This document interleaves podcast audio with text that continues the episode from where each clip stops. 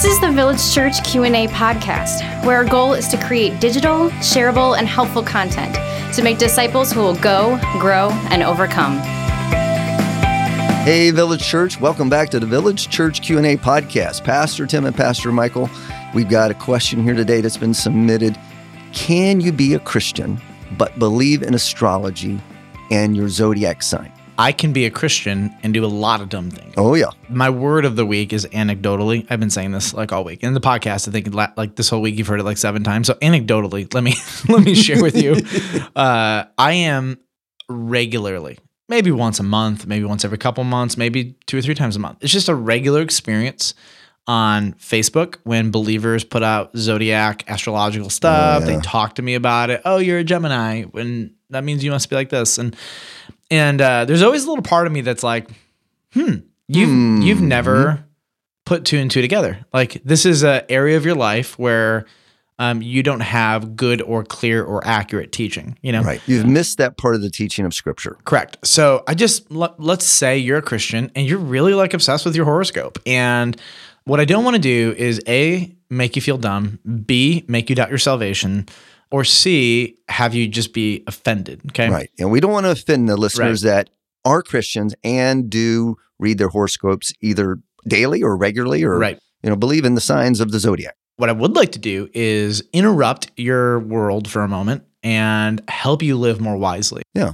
And think more biblically. So it is okay for someone to look at you and say you're wrong. Mm-hmm. and you have been doing something for a long time that is sin. It doesn't mean you're a terrible human being. It means that this is an aspect of your life that you need serious discipleship on.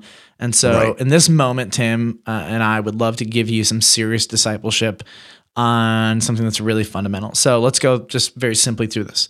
The stars are good. God made the Sure. stars. God organized the stars. God has used the stars, the star of Bethlehem, right? Yep. I, I love this that with the the wise men, if you will, they were astrologers, Right. And God actually brought them to Himself by intervening through their astrology, Mm-hmm. drawing him through what was um, considered to be a despicable practice. Um, an evil demonic practice in the Old Testament, God actually used that practice to draw them to the Savior Jesus. Yes. It was, it was so.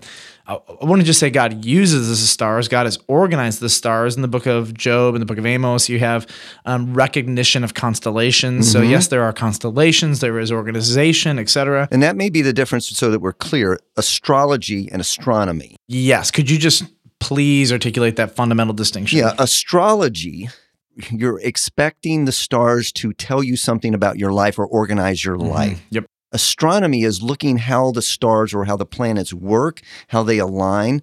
And that is probably more what the Magi were doing. They were looking at the stars and how they were aligning and how God was using them. We know astronomy believes in and teaches that the moon circles the earth and mm-hmm. the tides are changed by the position of the moon. Mm-hmm. That is astronomy. And the sun moves around the, The earth because we're the center of the world. you know, the world revolves around me because Oh, I'm yeah. the center of the universe. Yeah, got yeah, that's Good. modern day astronomy. Yeah, it's modern day astronomy. but we're talking about astrology. yes, which is the interpretation of stars for the future or etc. So, um, so astrology it's it, it's fundamentally demonic and th- Yes. in origins and in execution. hmm So um, there are uh, there are just a few of these things that come up where you know in in the flesh and in the world they're uh, they seem harmless they're no big deal but as you open the pages of scripture that the scriptures are like no these are these are um, God hates these things Yes. because they they're gateway drugs, if you will. They're gateway influencers into the demonic realm. They're subtle places. So it's sort Sure. of like drugs. There are subtle drugs and there are more intense drugs. To get to the more intense ones, you got to go through the gateway drugs, and and the whole point of it is that it lures you in gently. Okay.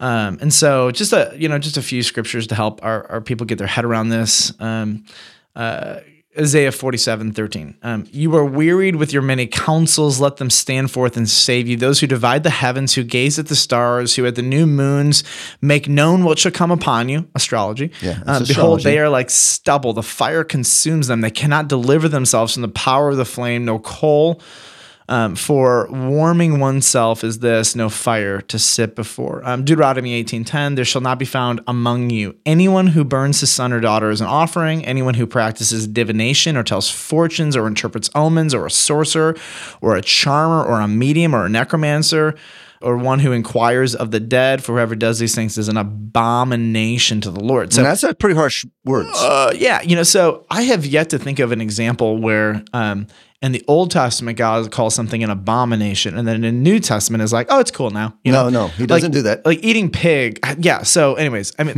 I'm trying to think of an example of like something that would be an abomination and now is not. So our listeners can probably give us insight into that. But um, in Second Kings 17, and they abandoned all the commandments of the Lord their God and made for themselves metal images of two calves, and they made an Asherah and worshiped the host of heaven and serve the Baal. The, the stars are not meant to be worshipped. Not They're not meant all. to be interpreted. They're not meant to be used to tell the future. They're not meant to um, reveal about us. Like I, I love people like you're a Gemini. You must be more like this. I'm like I know a lot of people born in May. Yeah. and they are nothing like me. You know, like.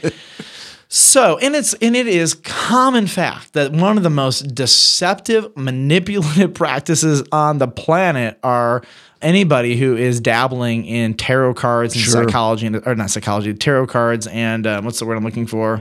You go to Horoscope? a psychic. Thank Psychic. you. Oh, the psychic yes. industry. It's just one big, big ball of deception and Oh, yeah. manipulation because there's really not that kind of power in the stars. But if it makes you makes a lot of people feel better. But the problem is this is that it is one of the, we'll just say a gateway introduction to the influence of the demonic and God That's does not exactly want the follower of Christ touching it, being near it, going anywhere near it um, because the zodiac does not determine the future.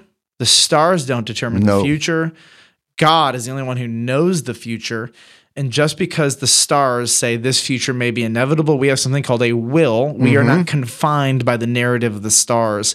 We're confined by the narrative of God and the decisions that we make in light of his narrative. So, Yes. that being said, I think God takes personal offense to things like the zodiac, to your signs, to think so, too. astrology. In fact, let's just go as No, far as saying I- we know he does. right. I, I can't imagine a situation where it is appropriate for the Christian to get up first thing in the morning, go to their horoscope, and Yep. then base their entire day Yep. on what the horoscope said. Yep. I can't fathom how that would be correct or godly or honoring to scripture or God's call in our life. And the challenge for the person who's engaging in their horoscope daily is that it doesn't feel harmful. But here's the problem Yes. I don't live by sight, I live by faith. And I'm not mm-hmm. going to give the demonic realm any gateway access into me, nor am I going to substitute my confidence in Jesus Christ for the future of my life and my day for what the stars, uh, an interpretation of stars may, may tell. So, big picture would be hey, Village Church audience, friends, people who are listening, just don't touch it, stay away from it, trust God.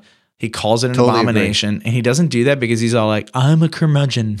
I want to make your life really hard, right? That's not why he does it. He does it because he loves us. That's exactly right. And I tell my kids, you know, hey, don't go run in parking lots. Why? Because I don't want them to die. You know, You're right. It's not the best thing for them. When God makes up a law or rule, He's never arbitrary. It's always intentional for our good. That is so true. Thanks, listeners, for joining us today. Please come back next time when we answer the question why do you not have one Sunday a month where you have traditional church music? Great question.